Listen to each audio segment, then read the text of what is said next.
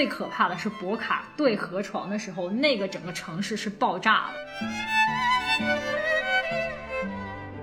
就是你坐个小船到对面的那个乌拉圭去，然后他那边的 ATM 是可以取美元现金的，然后你再拿着那个现金回来到黑市上换钱。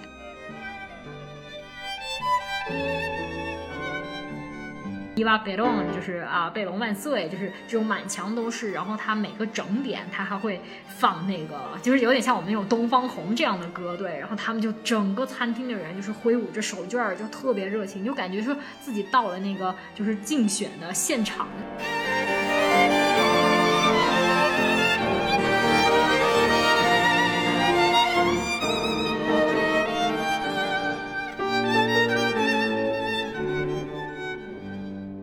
您好，欢迎收听《环球声游记·壮游者》，让我们聊聊真正的旅行。我是杨。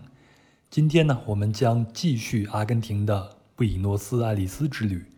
在上一期，我们的壮游者、国际关系咨询顾问、曾在阿根廷旅居一年半的刘伟伟和我，为您聊了聊 BA 这个城市的经典旅行路线，也聊了聊让我们魂牵梦绕的阿根廷烤肉，当然还有阿根廷的标志 Tango 舞。所谓闻香识女人，那跳 Tango 呢，也许可以识别男人。如果您还没有听过上期的节目，不妨先去听一听，对布宜诺斯艾利斯有一个了解。那在今天的下集节目里，伟伟和我会带您来到 BA 的博卡区，探访一下 Tango 的发源地，看一下这种舞蹈是如何由底层人民的娱乐变成了高雅活动，也会讲到本节目的主题曲《一步之遥》背后的故事。最重要的是，博卡是著名的足球俱乐部。博卡青年队的主场所在地，来听听阿根廷人对足球有多狂热吧。最后会通过在阿根廷犹如地下党街头般的换钱的经历，以及著名的贝隆夫人，来聊一聊阿根廷是如何从当初的经济强国走到现在的麻烦当中的。好了，您准备好了吗？我们继续出发了。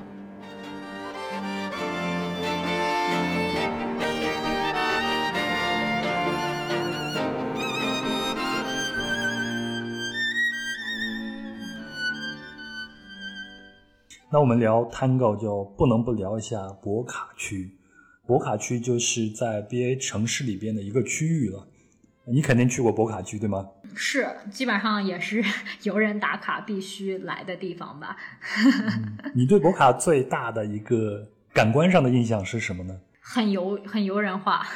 对，就是。嗯，怎么说呢？博卡区的话，其实其实基本上来，它说实话没有太多可看的东西。那大家。可能看到的是明信片上面那那一排彩色的二楼两两层楼的房子嘛，对吧？然后说哎，这是 Tango 的发源地。所以事实上，你去博卡区也真的就是看那个东西。然后博卡区的话，呃，它因为其实就是已经是出了我们说的就是相对安全的那个那个区域。它它这个周边的话，嗯，除了就是就是这个彩房子，然后它周边其实有很多真的就是我们说的说的贫民区，所以是不建议说在那个地方乱。走的，所以我去了几次，就是要么是陪朋友，要么是我自己刚去的时候去打卡。对，所以主要就是在那条彩色的街上，哎，走走来走去。然后那条街它也特别短，真的就就就基本上就是一排房子。然后现在那房子，而且都是都是不不能说假的，就是你根本上不去。虽然它有两层楼，但是上面可能就是都都快塌了的那种。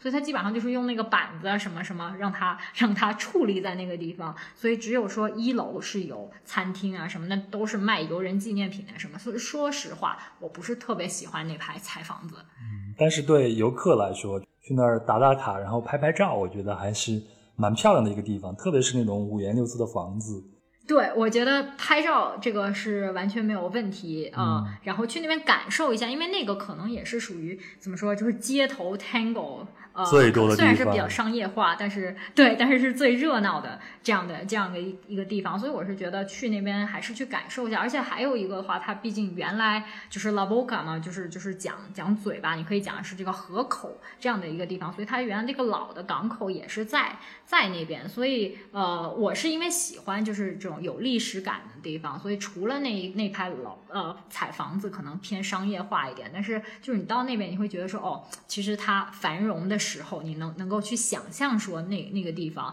然后包括海员啊什么的，他们下船了之后为什么会在那边发源，对吧？你会觉得说啊，那个时候那么那么寂寞，漂泊在海上，对不对？然后下来就是呃找一点乐子啊什么的，你就你就能感受到那种历史啊，又又回到了现实中啊。是，所以说到它是港口呢，那有两个元素都跟港口是有关系的。第一个元素就是五颜六色的房子，那就是因为那些呃水手们上岸以后盖了房子，他们就用货轮上剩下的油漆把房子就刷成了五颜六色，一直保持到现在。另外一个呢，就是 Tango 呢，就像刚才维维说的，那海员们上岸以后需要啊娱乐一下，会寻欢作会寻欢作乐，然后他们就会跳舞蹈。Tango 据说就是最早起源于这个地方，然后这些到贫民区的海员们会和年轻的姑娘们会跳舞，就进就形成了这个 Tango。但是 Tango 据说原本是一个下等市民的自娱自乐。然后，但是由于地理的优势，靠近港口，然后 Tango 就漂洋过海，再经过各种演化，就形成了现在这种高雅性感的舞蹈了。对，其实对我完全同意你刚刚说的这个，它其实，但实际上它在很长的一段时间里面都是。不能登大雅之堂的，没错没错。对他后来的话，他其实有一段时间基本上就是就是没落了，然后一直到呃后来有有一批的年轻人，然后想把它发扬光大，所以所以现在的话是一个文化的标志嘛，对。但是但是在很长一段时间，真的就大家不太不太能接受，而且其实你去看，就是就了解完这个历史之后，你回去看，你就其实还挺能。呃，我个人觉得说，他比如说是这个男女伴之间贴那么近也好呀，然后还包括他的一些舞步，就是你会发现说，你可以说是一个非常性感的舞，对，所以所以我是觉得他他的起源就像你说的，就是呃，海员他他需要有一些这方面的一些一些一些刺激啊什么的，所以所以就是他会有这种行走的荷尔蒙的感觉在里面，我觉得也是呃和他的历史很有关系。我自己看 Tango 有两个感受，或者说两个小小的贴士啊。第一个就是你要去看这些舞者的脸上的表情，特别是那些专业的舞蹈演员。你在拉波卡这个地区，对，会看到，然后他们的表情就是非常的痴迷，好像他们两人就在缠谈一场缠绵的没有结果的恋爱一样。我就是这样的一种感觉。另外一个就是要看他们的脚步，他们的脚步快和慢。其实是和音乐它有很大的一种关联性，是能表现他们的这种情绪的。我自己是这样理解的，就是我是觉得这是非常非常有张力的舞蹈，对。但是但是怎么说呢？就是我觉得你的你的这个感悟很有意思，因为就是至少说我自己在跳的时候，就是通常来讲，你首先是不看你伴侣，第二是。不能有表情，就是因为它是它的那种张力，其实也是表现到表现的像像是就是互相就是既爱又恨的那种那种感觉，我是这么去理解的啊。然后然后对，所以所以他他能有这种张力，但是他又很有爆发力。所以就是我之前自己看过，就是觉得说最神奇的一个是当时是在那个 San Telmo 的街头，就像你说很多时候广场舞这样对。然后当时有一对是是像街头艺人一样，然后他们跳舞的时候，我。感觉就是这两个人就是那种暴风雨来了，就是很热恋的恋人。但是但是那个男生的话，他跳跳舞是他的那个风格，我觉得就是简单粗暴型的，哗一下给你，然后下个半腰，然后哗给你拉上拉起来，是那样的一个感觉。所以我感觉到的是就是暴风雨似的爱情。对，然后最后他们俩就是就是非常就跳的非常非常入入迷，但是就是两个人其实是没有眼神交流的，就是就是贴在一起，然后表情严肃这样。但是跳完的最后一个下腰下来。然后起来，那个就是情不自，他们应该是情侣了，所以情不自禁就就直接就接吻了，你知道吧？所以我觉得他是一个，就是感觉就胸里面憋着一股气，然后在跳的时候你是不能，就是不能完全露出来，对，但是最后一下爆发出来，就就特别棒的一种感觉。你刚才说这些，我就在脑子里边脑补他们跳的这个舞到底是什么样子。对，就是所以你能看到那种很温柔。我有看过那个呃，就是非常就很老的老人家，我据据说有一个老人家可能十几年都在 San Telmo，就是至今可能周末都还在那儿。我反正去了一四年看到过他们，一八年还看看到过他们。那他们跳的就是你就觉得是那种老人家相依为命，就是相对温柔一点。对，就就特别神奇，我是觉得是有那种张力的。嗯，没错，音乐本身就要有一种参与感。我们再去听这些纯音乐的时候，其实你可以去想象一下这个音乐，啊，根据你的理解去想象一下它到底发生了一个什么样的故事。像我们前头提到的《一步之遥》，其实它本身就是一个很好的一个故事。这首曲子，如果我没记错，它是一九三五年创作的。那当时这首歌它描写的就是有一个人赌马也赌输了，也失去了心爱的女孩。所以整首歌它的基调是非常悲伤的，那那这个后头还有一个悲伤的故事，就是一九三五年这个呃曲子的词作者在那一年飞机失事就去世了，所以我们再去听，我们了解到这些故事，再去听这样的曲子，同时再去看这个 Tango 的时候，我们可能能想到很多很多。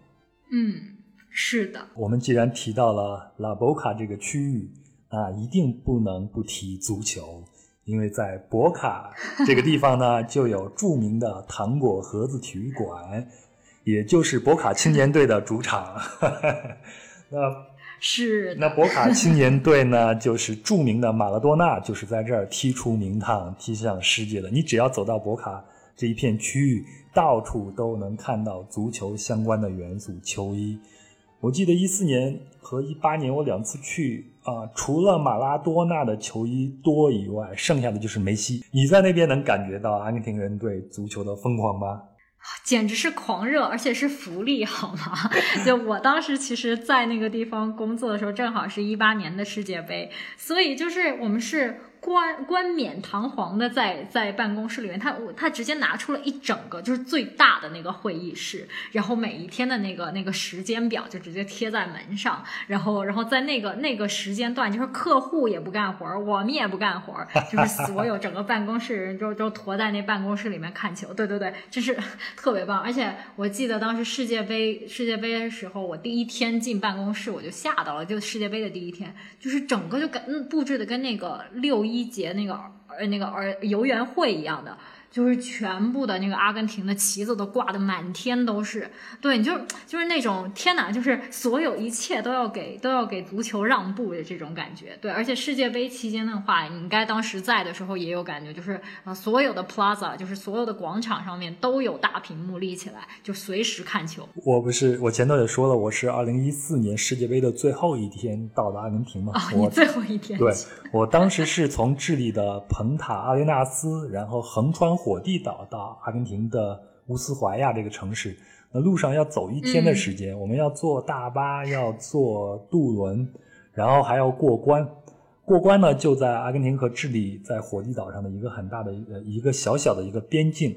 那海关当时正是决赛现场，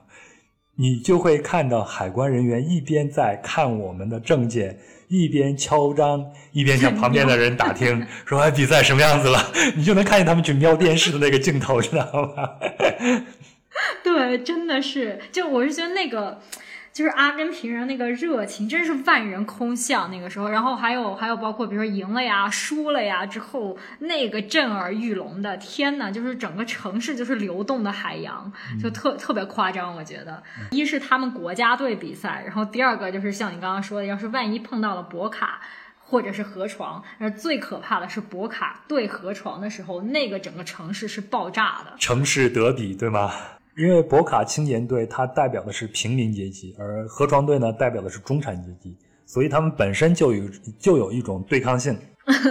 对，而且而且他们又是在城市的两头，所以其实在我当时在那边的时候，正好遇上了一场博卡队河床，而且忘了是决赛还是半决赛，非常非常重要的一场一场比赛。然后然后那个时候的话，就是你在那两个两个区走的时候，你最好都穿对你的。衣服的颜色，要不会被打 是吗？你要穿的，对对，就很很有意思。我当时是特意去了那个博卡区，我没有票嘛，因为因为你哎，博卡博卡和河床的票你基本上是不可能买到的。对，然后然后当时就就和一个朋友就是去了博卡那个那个呃体育馆的。旁边就是他那个大门口，他就有一家非常非常小、非常非常破的那个酒吧，然后基本上只有本地人去。哎呀，然后我们当时去的时候，整个酒吧都是满的，就全部人都在盯着一个很小的屏幕。那那个体验特别有意思的地方是在于，因为你基本上是和场内同步的，因为场内的那个欢呼声真的是震耳欲聋，所以我们在那个小酒吧，你就觉得是就是立体声环绕，你知道吧？就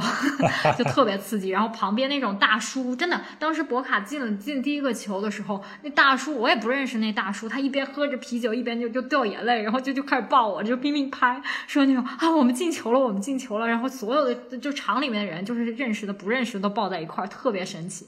因为对博卡的人，特别是对博卡的年轻人和小孩子来说，足球可能是他们走出这片区域唯一的一个出路了。我在那边就在博卡区就能看见他们的球场上都是踢球的小孩子，还有一些只要有空地就会有有小孩子在那儿踢球。呃，我记得应该是二零一七年吧，就是一场同城德同城德比，河床队的那队员在经过球员通道时就被博卡青年队的球迷啊用胡椒水就往他们的眼睛上喷，然后就导致那场比赛不能进行。最后啊，河床队就是自动判晋级了，而且处罚了博卡青年队二十万美金的罚金。我们就可以想象一下，当地的球迷有多么的疯狂。是，其实就是我刚刚说的那一场比赛，也由于是可能呃很多年来最重要的一场比赛吧，所以当时实际上在原定的那一天，然后应该是博卡开到那个河床的主场的时候。呃，还还是怎么着的？然后反正也是被球迷用石子呀什么砸碎了车窗，然后当场取消比赛的。但是我们作为游客去那边，除了要注意一些安全，不要往特别背的一些小街小巷走以外，基本上没有什么问题。而且到了博卡青年队的主场，也就是我们中国球迷说的糖果盒子这个地方呢，你也可以预约去参观一下博卡青年队主场。我在外面看了看，其实里边还是蛮破旧的。但是他们的球迷中心，也就是他们的商店里边还是不错，你可以在那儿去买一些球衣啊，印上你自己喜欢的号码啊，这是一个很不错的一个纪念品哦。是的，对，而且一走到那个附近，就是周围的店全部都卖起了那个足球纪念品，而且好多衣服一看就是假的，但是大家也不在意这些。对，就感觉是我在博卡门前买的，它就是。正确的，它就是真的。只要它出现在正确的地点，它就是正确的。对，是的。哎，我们前头聊到了巴西，那呃，我在巴西旅行的时候，就会发现一个很有意思的一个现象，呃，就是巴西人好像特别讨厌阿根廷人，会用各种的段子去编排阿根廷人。就是有，然后，但是其实我不我不是很了解，说这个东西它到底是真的假的，因为有一些人跟我的解释说是跟历史上有一些关系，然后有一些人跟我解释说只是因为足球什么的，对，然后我记得当时实际上是在呃巴西那个参开那个奥运会开幕式的时候，所以我记得当时阿根廷出来的时候，其实旁旁边是有嘘声的，就特别有意思。我二零一六年的时候去里约奥运会，然后我看了一场篮球比赛。那场比赛其实跟阿根廷和巴西都没有关系，是法国队打西班牙队。嗯，虽然西班牙曾经是他们的宗主国啊，但是呢，全场最热闹的、最抢镜头的不是。巴西本地的观众，而是两个阿根廷人。只要有两个阿根廷人，他们就会站起来，大声的喊，一手拿着啤酒，一手喊，一手挥舞着自己的球衣，带领大家去掀起人浪，就显得全场就显得他们两个人活力四射。对，我觉得阿根廷人真的是就是经历特别丰富，而且而且是跟这种只要跟运动挂上点边的那种，就是比如说你看他们那个获胜啊，或者怎么的，这个这个结束了之后，我记得就整个城市就变成流动的河，你知道，就是大家就挂在那个大巴外面。你你想象那种印度，印度我们不是经常开玩笑说大家都挂那个火车外面，他们就真的是以同样的方式挂在公交车的外面。然后零一四年的时候有一场是。嗯，河床赢了。然后我当时住的地方是靠近河床的主场，所以就是从窗户看下去，就真的就是车上什么都挂满了红色的人，然后然后就又喊又叫啊，就就就像你说的，我能特别能想象他们在球场上的那个表现，就特别夸张。我我前天不是给你发了那个西岩那个公众号嘛，就那一篇文章，嗯，里边对阿根廷人有很多的吐槽。吐槽人呢是一个西班牙的哲学家，也是一个教授，他也是一个作家。然后他对阿根廷和阿根廷人有很深的了解。我记得里边，呃，最有意思的一句话，他是这样说的：他说，单个阿根廷人的特点是保有同情与智慧，但一群阿根廷人在一起时，没有人受得了他们的喧嚣叫喊和过分热情。我觉得这个分析的是很很有意思，很有意思。所以就知道为什么巴西人讨厌他们了。只要一群人阿根廷人在一起，就叫嚣的很。但是我觉得巴西人他也也不安静啊。我觉得两个国家是能能能比肩的，在这点上。嗯，那这个呃，西班牙的作家对阿根廷人还有一些呃有意思的吐槽，比如说他说阿根廷人是会说西班牙语的意大利人。你前头也提到了这一点，对吧？对，对，我觉得是，就是那种啊，可能自由、浪漫、散漫，然后但是又充满了热情等等等，我觉得就很多很多会让你想到想到这些。嗯，我再给大家念一条这位西班牙作家对阿根廷人的吐槽啊，有一个是阿根廷人在同一个酒杯里边品尝着喜悦和苦涩。其实我觉得这句话是值得深思的。我们后头可能会聊一聊阿根廷的经济啊什么的，可能就能让大家体会到阿根廷人为什么会在同一个酒杯里边品尝着喜悦和苦涩。然后呢，有一个是涉及到 Tango 的，这位作家说，阿根廷人用 Tango 来抒发内心的悲怆，却又对着别人的音乐嗤之以鼻。他们把所有的荒诞笑话当真，却又把所有严肃的事情当作玩笑。你说没有？我觉得他这个就是。真的是要对这个民族了解很深的，才能说出说出这些话。就是像我们这种 在那个地方可能就待过一段时间，就是好像懂，但是又其实不太能参透他到底想说什么。是，但是看到他说这句话，我就突然想起来，我曾经看过的两部阿根廷的电影，那都是跟西班牙一起合拍的，一部叫做《荒蛮故事》，一部叫做《杰出公民》。我不知道你有没有看过这两部电影呢？我好像真的都没看过。嗯，那荒蛮故事它是六个故事组成的，都发生在阿根廷。哦，荒蛮故事我看过，对对对对，OK，好像有印象。你继续。嗯，那呃，荒荒蛮故事是那一年我最喜欢的一个电影，它应该是当年奥斯卡的最佳外语片了。大家如果感兴趣的话，可以看一下。那荒蛮故事其实就能，我们一直提到拉美，就说魔幻主义色彩嘛。那看完拉《荒蛮故事》以后，就会真正能体会到什么叫做魔幻主义色彩了。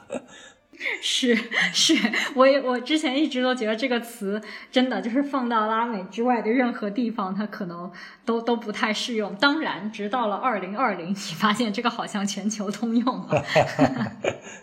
那另外一个电影叫做《杰出公民》。那《杰出公民》呢，就像刚才那位作家说的，把所有的荒诞笑话当真。却又把所有的严肃事情当作玩笑。杰出公民讲的是一位啊获得诺贝尔文学奖的阿根廷作家，回到了生他养他的阿根廷的一个小乡村，在这样一个地方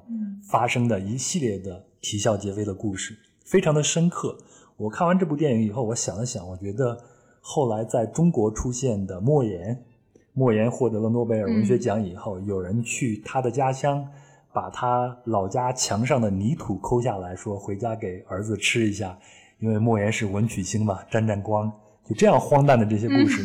如果把《杰出公民》整个故事的结构改编一下，放到中国也同样是成立的。所以，我我觉得如果有兴趣的话，大家可以看一部看一下这个电影，叫做《杰出公民》，挺有意思的，听起来。嗯，好，那第三个呢？西班牙作家说，阿根廷人呢不了解自己，他们相信梦的解析，相信弗洛伊德的学说，也相信中国生肖文化，在阿根廷都有市场。然后他们会拜访专业医生求医问药，也向巫医术士寻求答案。我看到这的时候呢，我就哈哈大笑，因为我在 B A 的唐人街啊，就街头呢就看到了一个。呃，按摩店还是什么店？就是有一个中国的老大爷用非常流利的西语给大家讲解着各种穴道，它能治疗什么什么，还给你扎针等等等等。那旁边围的全都是阿根廷人。对，我觉得这个这个阿根廷人，其实我不知道说应该说他们是真的就是比较什么思想开放还是怎么样。我反正在阿根廷也也有很多人就是会问问我说你对风水这个东西 知道多少？对，就是我不知道他们只是说好奇啊，还是说真的就觉得说哎哪儿的哪儿的能用的都都来点儿吧，就是这种感觉。还有一点，我会我就是穿越阿根廷的那趟旅行中会走一些小地方嘛，我就会发现。阿根廷人对太极拳非常的有兴有兴趣，我经常会在公园里边看见一群阿根廷人在练太极拳，可能他们对外来的文化还真的是蛮感兴趣的，很有包容性。是啊，对对对对，我觉得这个倒是很神奇，但这个可能是整个拉美，我觉得总体来讲都还是这样，就感觉你你在那边很容易，就是一些新鲜的东西，他们就哎很特别好奇，就围过来说，哎你跟我讲讲，就是这样这样的感觉。可能就是距离产生好奇吧，因为我们毕竟离他们太远了嘛。应该是，嗯，应该是。好，那接下来这位作家对阿根廷人的吐槽就更有意思了啊。比如说，他们想拿美国人的工资，但想过英国人那样的生活；他们像法国人一样发表演说，但是像塞内加尔人一样投票；然后他们思考时愤世嫉俗，但过的是典型资产阶级的日子；他们赞扬加拿大人的创业精神。但把自己的政治结构搞得和玻利维亚一样，他们羡慕瑞士的秩序，但把自己的国家搞得像突尼斯一样混乱。然后啊，最有意思的一点就是，任何一个阿根廷人都表示他们知道怎样支付外债、整训军队、为拉美其他国家提供各种建议、缓解非洲的饥饿问题等等，甚至还教美国人怎样搞经济。这个吐槽太犀利了。你别说，阿根廷人还真的特别喜欢出那个经济学家。你其实在美国大学里面，就我自己的教授就就就阿根廷人，然后他们说，其实阿根廷人在美国大学里面教经济的真的特别多。啊，但是为什么他们都去国外教书，而没有留在国内把阿根廷的经济给搞好呢？我觉得这个，这叫魔幻现实主义是吗？这就又让我想起来一个阿根廷人编排自己的一个段子啊。阿根廷人自己说，阿根廷人最好的教育机构是什么呢？答案是阿根廷航空公司。为什么呢？因为任何一个人只要上了阿根廷航空公司的飞机，运到国外去，一定是人才。他他这个段子其实就是想说，阿根廷留不住人才。最好的人才都去国外去了吗？其实，其实说实话，就是呃，阿根廷我觉得是一个挺惨的国家，就是一是自己自己经济搞成这样，然后有很多很多人可可能真的想帮自己的国家，但是我觉得一可能太复杂了，所以研究来研究去就变成了一个就是非常说 specialized 的学者，但是仍然没有办法。就是解决自己的经济问题，于是可能就出国教书去了。然后，对，然后，然后，我觉得，我觉得那些有抱负，比如说像现在的这个这个经济呃经济部部长吧，他其实是我们的校友，哎，是我的校友。然后是布朗大学毕业的是吗？对，是布朗大学毕业的，所以就是呃，他他其实之前也是好像跟着诺贝尔。呃，诺贝尔经济奖获得者就是这从师呃这样的一个一个人，所以他其实应该在这个虽然年轻。但是大家都对他抱以厚望，说你能够来拯救一下经济。但你看，今年这个样子好像仍然完全没有起色，所以我就觉得这个真的是有一点带不动啊。这个国家 就就就还挺让人，就是像你说的，很多可以往外输人才，但是那些人才有抱负，他真的能够有什么有什么办法能拯救自己的国家吗？其实还就是这个还挺惨的这点。我很喜欢这个国家，也很喜欢拉美这块大地，但有的时候感觉他们好像，呃，受了一种诅咒一样，总是跳不出那一个框框来。我们讲一个小事儿吧，呃，这个事情你一定会很有感受的。我记得我二零一四年去的第一件事情，到了旅馆的第一件事情，就是先打听去哪儿换钱去。对，简直生活的一部分。那我呃，我到了 B A 以后呢，第一件事情也是打听去哪儿换钱，因为当时官方的汇率呃，好像是一比六还是一比七，就是一个一个美金换六块钱 peso，跟我一一个时间在的吧？是的，我是二零一四年呀，对我二零一四年。OK，那我们可能是完全是一个时间，在我大概是七月到十二月那个时候。我差不多呀，我就是八九月份的时候。然后你在黑市上大概能换到十三或者十二块五左右，一美金换。对。所以你想想，它会形成了一个非常强大的一个黑市换钱的市场。我在 BA 的时候走到那个佛罗里达大街，在街口啊，就会你就会听到很多人在那喊 “Cambio，Cambio”。我不知道什么意思，但是后来就知道这就是换钱换钱的意思了。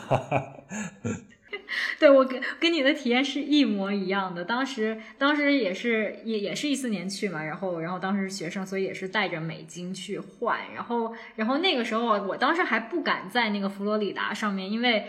怕就是不熟悉的嘛，可能会换到换到换到假钞啊什么的，所以当时当时是是向房东啊之类的，就是当地人去咨询，所以你会发现说，即使是在那个 Recoleta 这种非常高级的地方，它实际上是有很多隐藏的小店，其实也是可以换钱的。对，然后当时我特特别喜欢去的一家，不是特别喜欢，就习惯性去的一家，它其实是伪装成一个珠宝店的换钱点，然后对它它的那个那个。它它是一个大玻璃窗，然后全部用白色的纸。糊起来就有点像我们那种装修，然后完了还没有还没有把那个白白膜给揭开的那样，然后然后从里面你要是贴着那个那个白纸，你是能够看到外面，但是外面是看不进里面的，就是这样。然后它那个整个店门非常小，只有一个小小窗户，就是没有贴白纸，上面放着一对非常贵的耳环，是这样的一家一家店，就特别特别迷幻的一家店。然后你要到那个地方，它永远不开门，但是那个那个耳环它永远都有灯照着，就直到它下。下班为止，然后你要去按门铃之后，然后他会问你你来干嘛的，然后你就跟他说，对，你说刚才说干 bill，就是我要来换钱的，然后他把你让进去，然后让进去了之后，他会扔给你一一本那个真的是杂志，就是翻烂了的那种那种类似于 Playboy 这种这种杂志，然后然后你要坐在那个地方装模作样的读，然后然后然后他会他会就是也对他也会非常装模作样的说，嗯，你要换多少呀？然后你又跟他报数，然后之后对，然后他会准备好。钱了之后，把你引到旁边的一个一个一个一个小这个小桌子那边，然后把钱就是算好了之后你拿走。所以当时我是比较就是去那个地方，是因为一是它是固定的店面嘛，所以他如果想坑你的话，你还是能找到主的这个样子。对，所以那个基本上两周去一次，也特别也特别像地下党街头这样。那我在第一天到毕业以后去佛罗里达大街换钱啊，就是听见人家说刚别刚别，我就跟着人家去了。是我们旅店的老板说了。他说：“你就到佛罗里达大街找一个你看起来最 nice 的一个人，你就跟他换就好了，没有问题。”然后我就跟着去了。他的呃，他的隐藏是一个书报亭，然后把我们带到书报亭，说你要换多少，然后把书报亭下面直接打开，就是有一个保险箱，在里边拿出了钱来，就直接给你换了。哦，真的就像地下党街头一样。对，就我觉得这个就这个就是就是在那边生活，就是你的你生活中间总会有一些小细节让你觉得特别不真实这样。然后我当时我当时在那个地方也是像你说的，官方汇率和那个差差价基本上有了一倍嘛。然后如果说你拿着那个银行卡就直接去 ATM 取现的话，然后它出来的就是官方汇率，所以其实你就损失很大。然后我记得当时快要快要结业的那个时候，想要来一个结业旅行，那就是基本上带来的钱都用完了，所以当时要考虑的一个问题就是，OK，我是直接在这个 ATM 里面取，而且它不是取美元了，它是直接就就吐那个比索出来，然后还有一个选择就是跨国取现，就是你坐个小船到对面的那个乌拉圭去，然后他那边的 ATM 是可以取美元现金的，然后你再拿着那个现金回来到黑市上换钱。对，所以所以这个东西当时当时我我算了，因为你要去，一是你得有签证费嘛，你你得去乌拉圭呃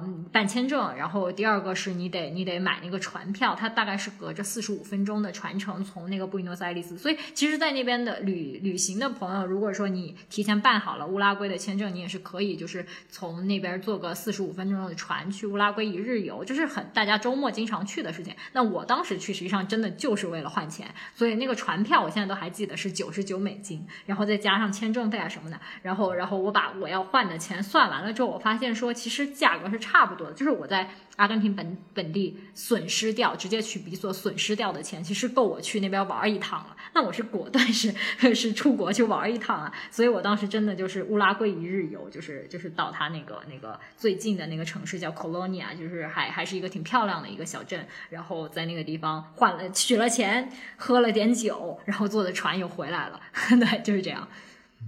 那你当时在阿根廷工作的时候，你拿的是美金吗？还是拿的是 peso 呢？那如果是拿的 peso 的话，不就意味着你要时刻盯着这个汇率吗？哦，对，那那个就更刺激了。对，这个呃，当时我们是他他是他是规定嘛，就是呃，如果说你是直接打仗，就是作为一个呃，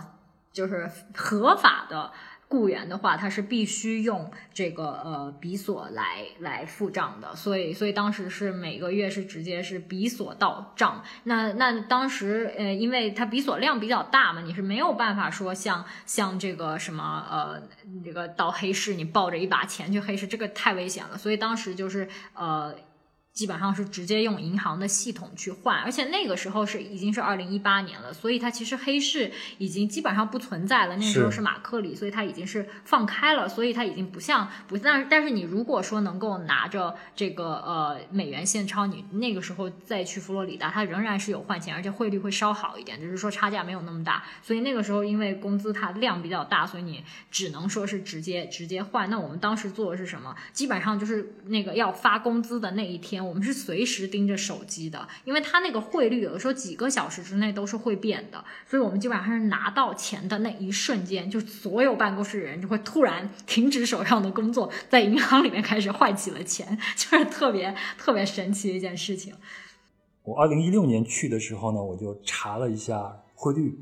发现阿根廷当时已经把美元汇率和 peso 的汇率已经挂钩了。所以他们当时的这个黑市，就像你刚才说的，一八年的情况一样，它依然存在，但是官方的这个差价已经没有那么多了。所以我第二次去，也就是二零一六年去的时候，都是通过 ATM 去取钱的，因为这样损失也损失不了太多。但是当时我碰见一个巴西的姑娘，她我们是同一个宿舍的，然后她要去换钱，就让我陪着她，也是又去了一次佛罗里达大街。那我们这次去的时候碰到的不是书报亭了，而是像你刚才说的，像珠宝店一样。就带着他像像黑手党交易一样，带着他下一个地下一层，然后在那问你要多少钱，打开后面给他换点钱拿走。他是有点害怕，然后让我陪着他。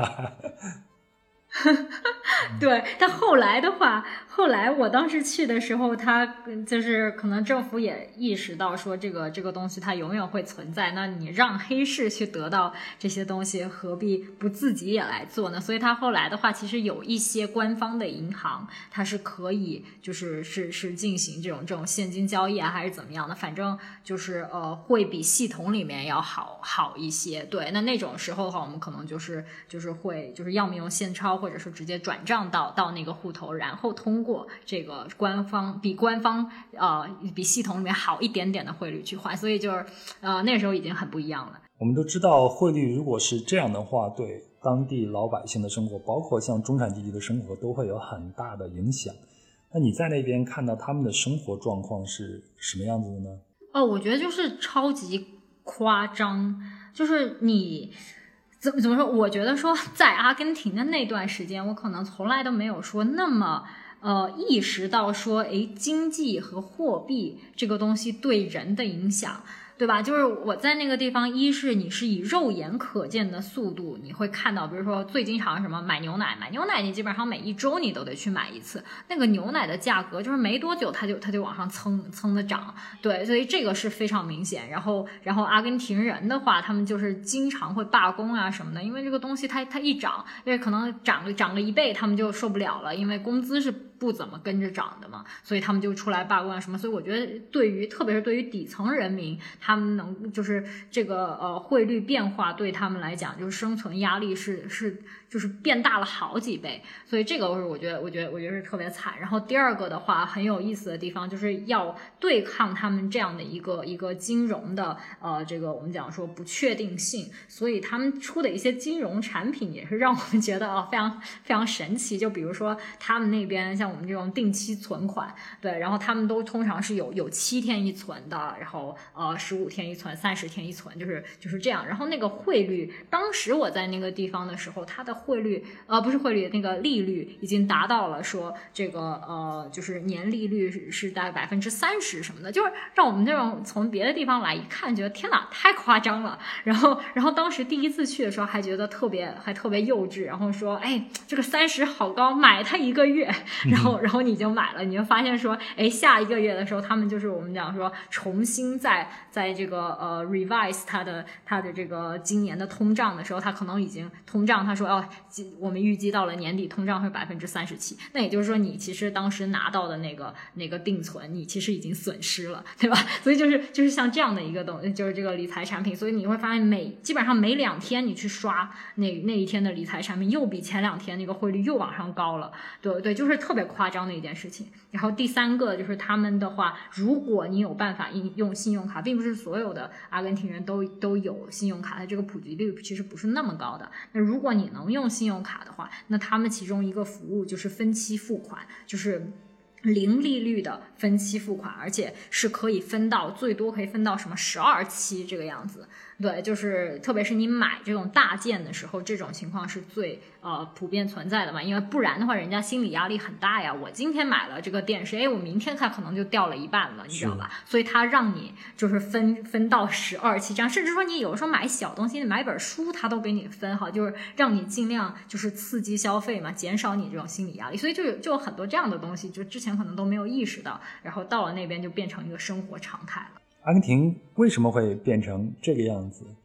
我我先大概介绍一下阿根廷以前啊，在一九一四年之前的几十年里边呢，阿根廷的应该是世界上经济最好的国家之一。那个时候，阿根廷的政治非常稳定，经济上呢也奉行的是对外开放的自由贸易政策。当时欧洲差不多是处于一战之前嘛，风雨飘摇，所以有很多的欧洲人就会带着财产来到阿根廷。嗯，我记得当时的欧洲。他们的富人阶层有一种流行的趋势，就是以你在阿根廷拥有一个住所、拥有一套别墅为荣。但是呢，到了一战之后，欧洲各国它的购买力就下降了，海运也中断了。因为阿根廷呢，它是一个出口的一个国家，而且海运也很发达，所以他们的航运工人的大罢工。所以到那个时候呢，就意味着阿根廷过去的繁荣一去不复返了，一直到现在。好像他们一直都是在这种，啊军政府还有这种民粹主义的政府之间不停的去切换，而且不论谁去执政，这个问题好像都很严重。以你的角度，你是学国际关系的，你会觉得阿根廷的问题是出在哪儿的呢？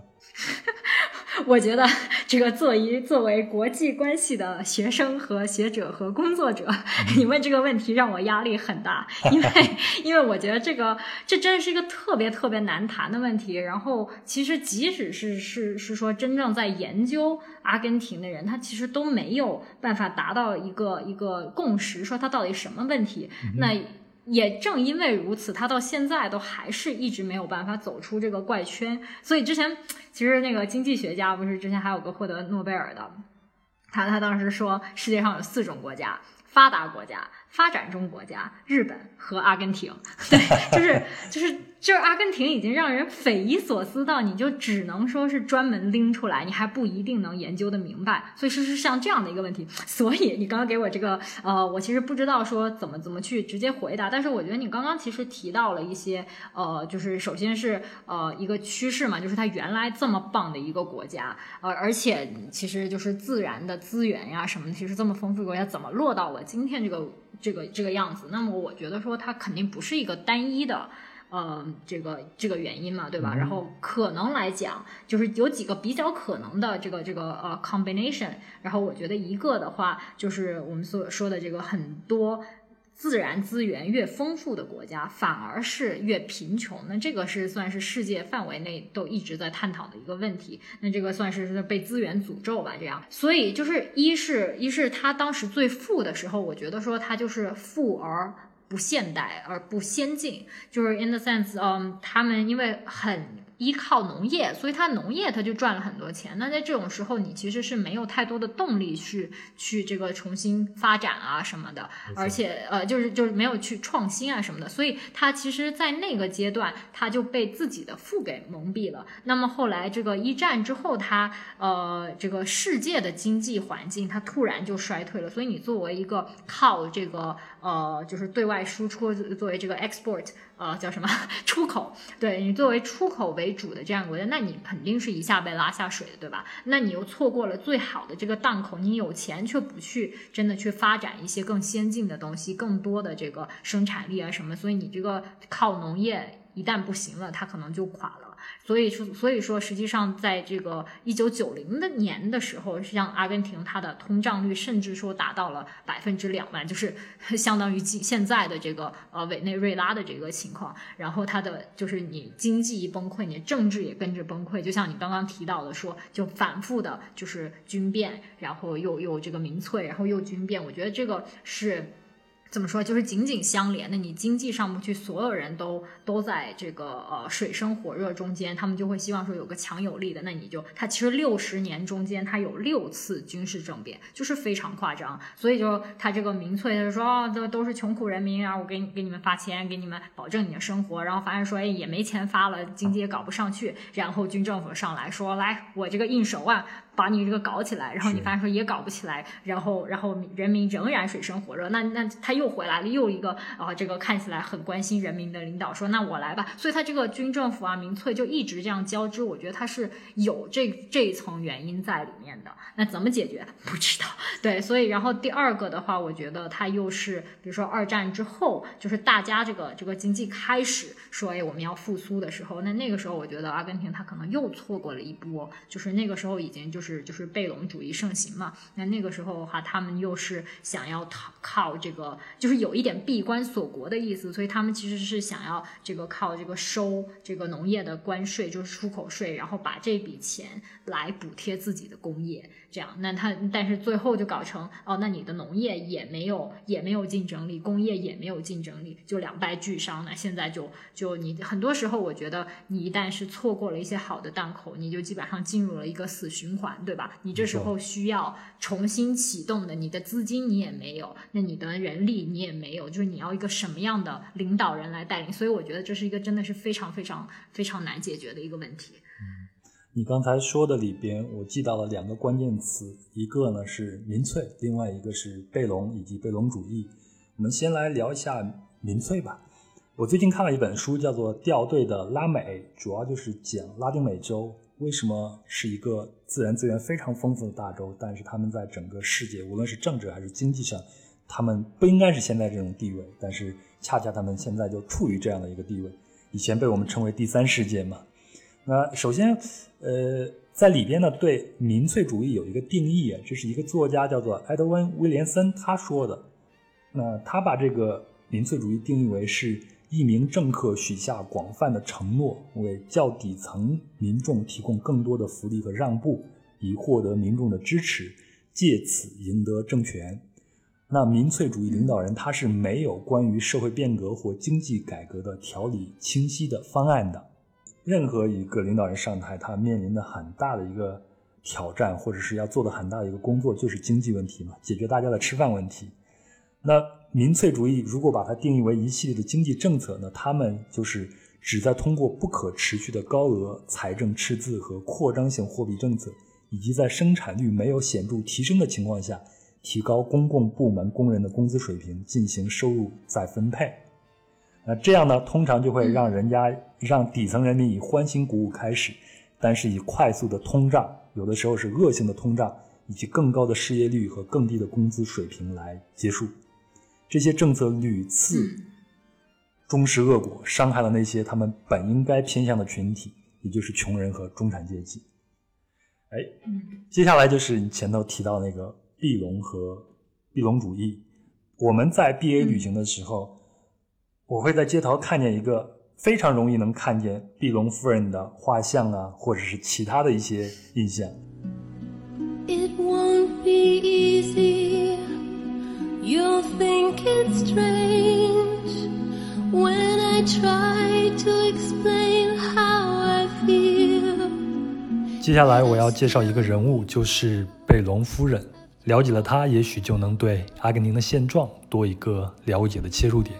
那贝隆夫人在中国的名声可能来自《阿根廷别为我哭泣》这首歌。那这首歌出自《艾维塔》这部传记电影，其中麦当娜饰演的就是艾维塔，也就是贝隆夫人。贝隆夫人原名是玛利亚·伊娃·杜尔特，贝隆夫人是她嫁给后来的丈夫胡安·贝隆将军后的名字。艾维塔呢是阿根廷人给她的昵称。那这位艾维塔小姐出生于1919年，出身卑微。所以他立志要离开生他养他的地方，到大城市，也就是布宜诺斯艾利斯去。十五岁的时候呢，据说以身相许，搭上了一位来他家乡演出的流行歌手，条件是带他去布宜诺斯艾利斯。到了首都呢，又被歌手抛弃，不得已开始利用自己的身体资源周旋于演艺界，成功跻身上流社交圈了。那一九四四年的一月二十二日，在一场为地震受难者募捐的活动中。艾维塔和冒头的政治明星贝隆将军一见钟情。那贝隆呢？当时前妻已经过世了，正是如日中天。艾维塔比他小二十多岁，两人就此成为情侣。虽然被上流社会不待见，但他们坚持在一起。当时啊，是二战时期，阿根廷虽然不在战区，但依然被牵涉，特别是经济。那资本家和工人、平民的矛盾已经很深了。由失业带来的饥荒和暴动，将阿根廷推向了崩溃的边缘。贝隆将军就是通过1943年6月的军事政变崭露头角的。那贝隆的政治主张呢？概括下来就是政治主权、经济独立和社会正义，这被称为贝隆主义。还没有成为贝隆夫人的艾维塔，从一开始就为贝隆将军摇旗呐喊。而贝隆主义里边的平等以及亲工人阶级和平民的主张，也非常吸引底层民众。再加上艾维塔的出身和个人形象。为一九四六年贝隆当选总统立下了大功。那这个时候呢，维塔也和贝隆成婚，成了贝隆夫人。她开办了自己的基金会，帮助穷人和儿童，也促使阿根廷的女性有了选举权，着实帮助了底层人民。但在另一方面呢，贝隆当选总统后，把一些外资企业收归国有，还命令工厂主提高工资，这伤害了投资人和工厂主的利益和活力。对工业的偏重呢，也无法解决农牧业的问题。然后爆发了严重的通货膨胀，这其实就是民粹主义政府的一贯做法嘛。那连任后呢，贝隆开始纠偏，但他让外国公司获得租让权，不给工人增加工资做法，又引起了工人阶级的不满，最后又被一次军事行动推翻了，只好流亡乌拉圭。那贝隆也是被自己起先最亲近的阶层给反噬的。回过头看，可怜的贝隆夫人，在一九四九年就被诊断出了子宫癌。一九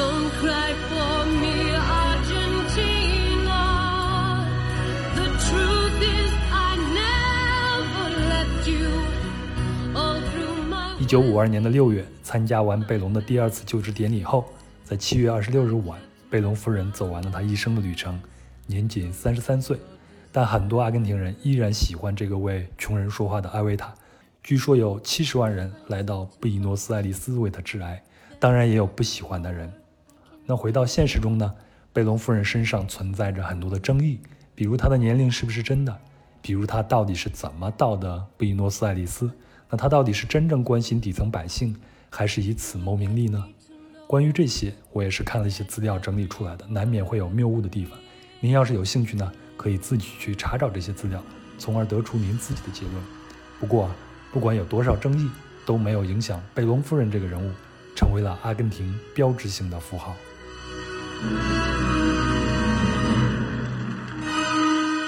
就是最突出的，就是在那个七月九日大道，就是跟方尖碑一条一条路上。其实你要一直走下去，不是就有一个大楼，然后上面就是 那个贝隆夫人应该是演讲的一个一个侧影。对，然后，嗯，怎么说？我觉得这是一个，就是。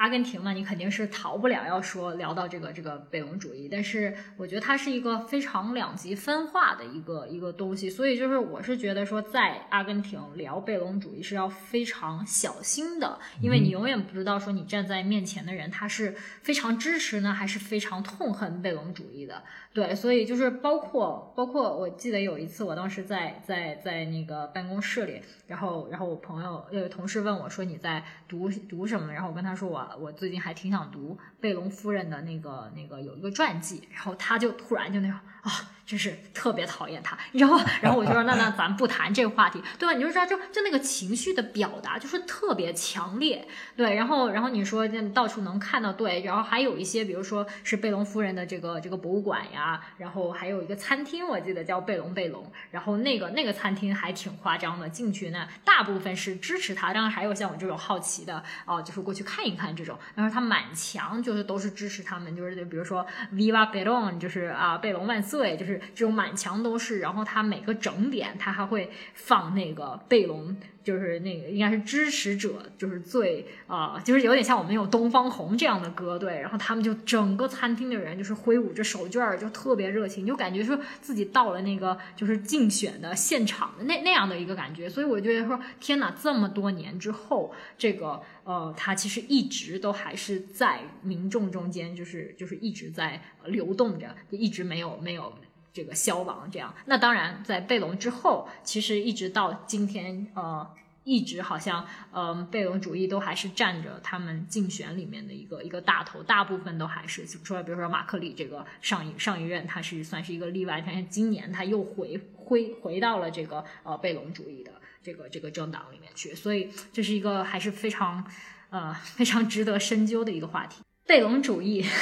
是一个，我觉得是一个很难定义的，就你从很广义的上面来讲，它其实是一个呃，怎么说？工人阶级利益至上，就是相对于这个这个呃怎么说工厂主啊，就是你用 business owner 相对来讲是是是这个工产工工人阶级利益至上，然后另一个是它是呃比较崇尚说这个工会的权利是一个是一个无限放大这样的一个，然后同时是是政府可能是对于这个支柱产业的干预会比较大，但是贝隆主义我觉得说它比较比较让我自己都觉得很难理解的东西就是就是。这贝隆主义，这个大家很难说是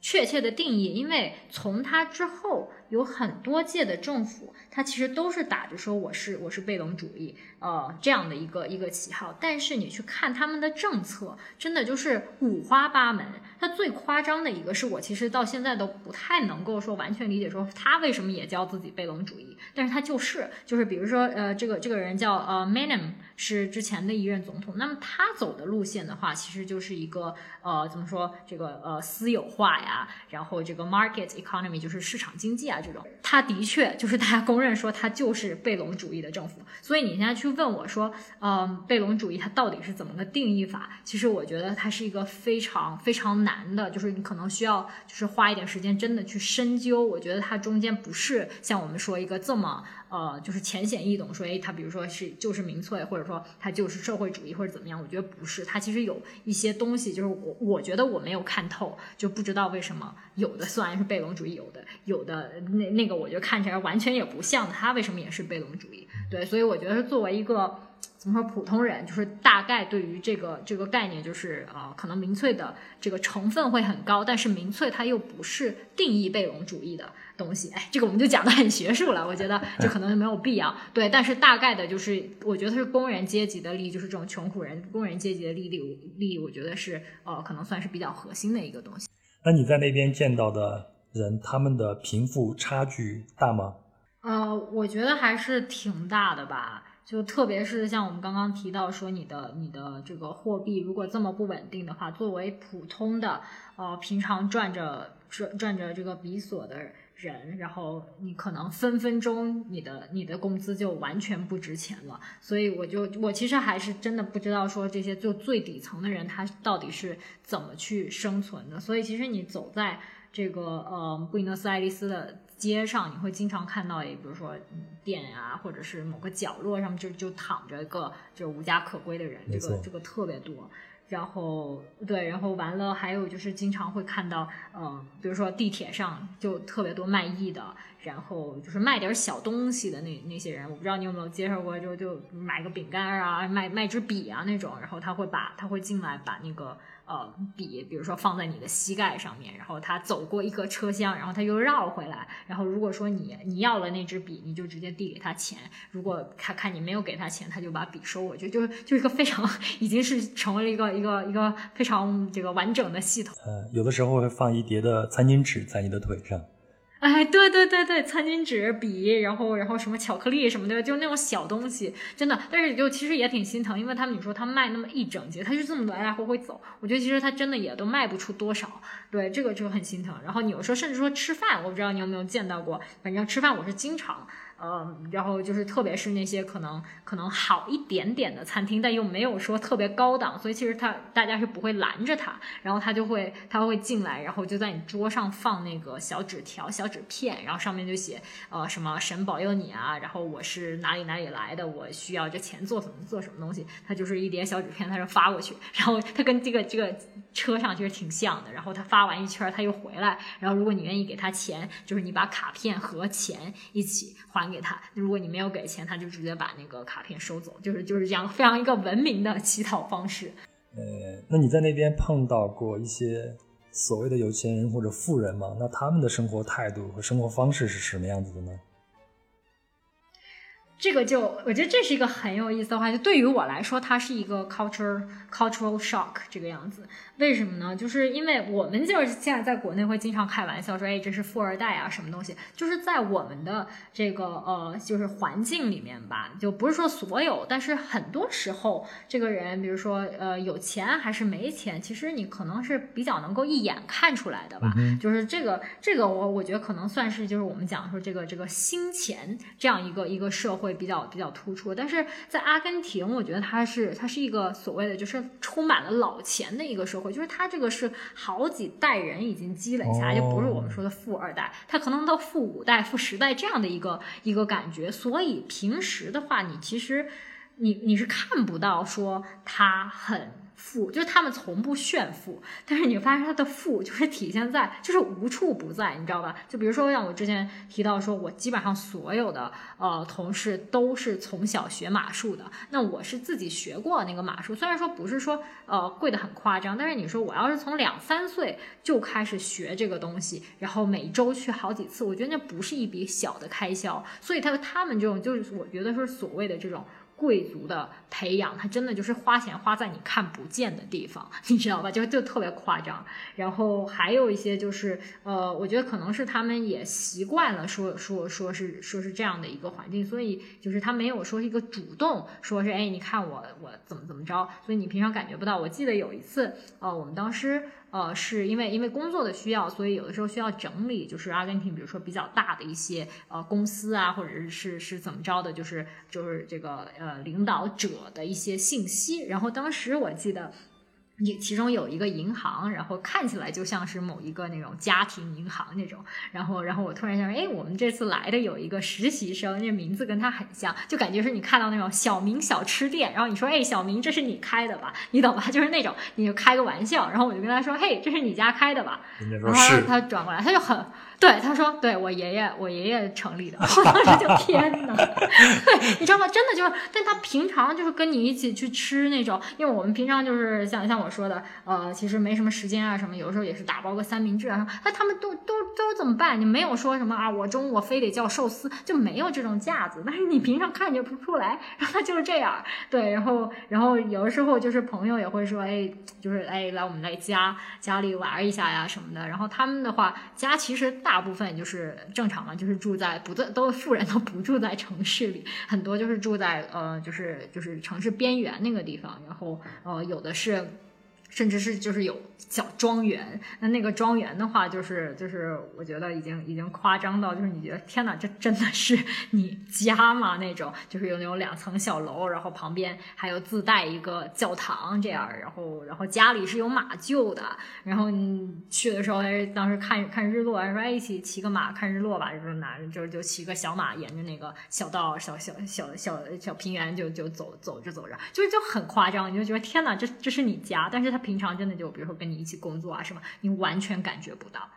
其实阿根廷给我的感觉也是这样子，有的时候你就像进入了天堂，有的时候你就像走到了一个我不能说是地狱啊，但最起码让你紧张兮兮的一些地方。而在那边旅行的时候，往往就是给我一种很强烈的冲击感。这种冲击感有的时候是刺激，有的时候是心酸，有的时候也是发现的欣喜。对。所以，我我就觉得说，就是其实像像，因为我毕竟还是一个外来人，有的时候是觉得说，这个这个城市我有一点点看不透。因为一方面，就跟你一起工作的，他可能条件都还是很很不错。你会发现说，呃，即使在一个呃，就我们就是觉得说，哎，每天看这个通胀，就一一一边很崩溃的这样一个情况下，但是。就的的确确有一些人在这种暴风中间好像是巍然不动的，你懂吧？然后另一方面，你每天一下班，你看到的或者说一放学，你看到的是墙角有人蜷缩的人啊，然后然后给你给你塞小纸条说给我点钱吧，就是就是让你觉得天哪，我到底在的这个城市它到底是什么样的？对，就是我觉得这是非常非常难回答的一个问题，就有很多人都，然后然后特别是他还动不动就罢工。我在那边半年的时间，我可能看到了三四次罢工，就基本上平均每个月你都能，哎，今天上不了学了，因为全部的司机都不不不上班，所以你就觉得天呐，有这么多人就是水深火热，对，然后我觉得是是一个真是非常难懂的一个城市。我二零一六年的时候碰见了一次全国大罢工。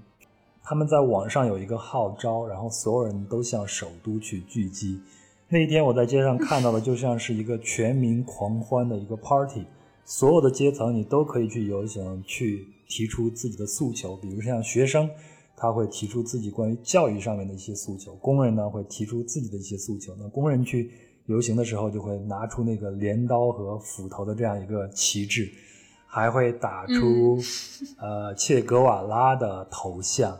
那我也看到了有一些外来的移民，就是周边国家的一些移民，他们可能就是印第安的，呃，一可能就是印第安人，然后他们打出的横幅就是要求自己更多的工作权利和福利制度。那同时我也在看街边，在一边有人在游行的，另外一些，啊，一看就是周边的国家的移民的那些人在努力的工作，在摆自己的摊子，摊子上在做这种烤肉，然后卖给。来参加游行或者说参加 party 的这些人吃来赚取自己的生活费，那一时在那一刻我真的觉得好魔幻，好魔幻，好魔幻。就完全完全同意，对，就是有一些东西，就是可能在我们现实中它也是有，但是可能这个对比没有说那么强烈，所以但在那边的话，就一切都特别凸显出来，就会就会让人觉得像像你说的很魔幻这种感觉。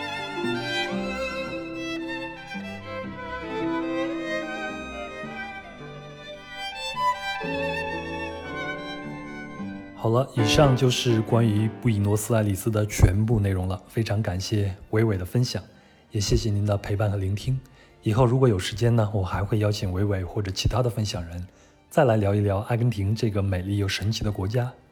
您如果对这期的内容有什么想法，或者您想知道关于阿根廷的哪些内容，欢迎在评论区给我留言。然后啊，如果您认同壮游者的理念，也喜欢我们讲述的故事，可以通过公众号“壮游者”给我打赏。也可以通过爱发电这个平台选择不同的档位来支持壮游者，当然我会相应的给您提供特殊服务，以完成价值交换，这样可以让壮游者走得更远一些。当然，您也可以通过最简单的方法来支持壮游者，就是把您喜欢的节目转发出去，让更多的人知道壮游者的存在。如果您使用苹果播客客户端，请给壮游者打个五星并留下评论。那壮游者呢也有自己的听众群。请添加微信幺三四三六九二九九五二，他会将您拉进去。在这里有一群有意思的人谈天说地，神游世界。最后，我会在公众号“壮游者”相关文章里边放上 BA 的旅行地图以及本期提到的所有的细节图片，请您配合音频欣赏。别忘了搜索关注“壮游者”这个公众号。好了，祝您身体安康，我们下期见。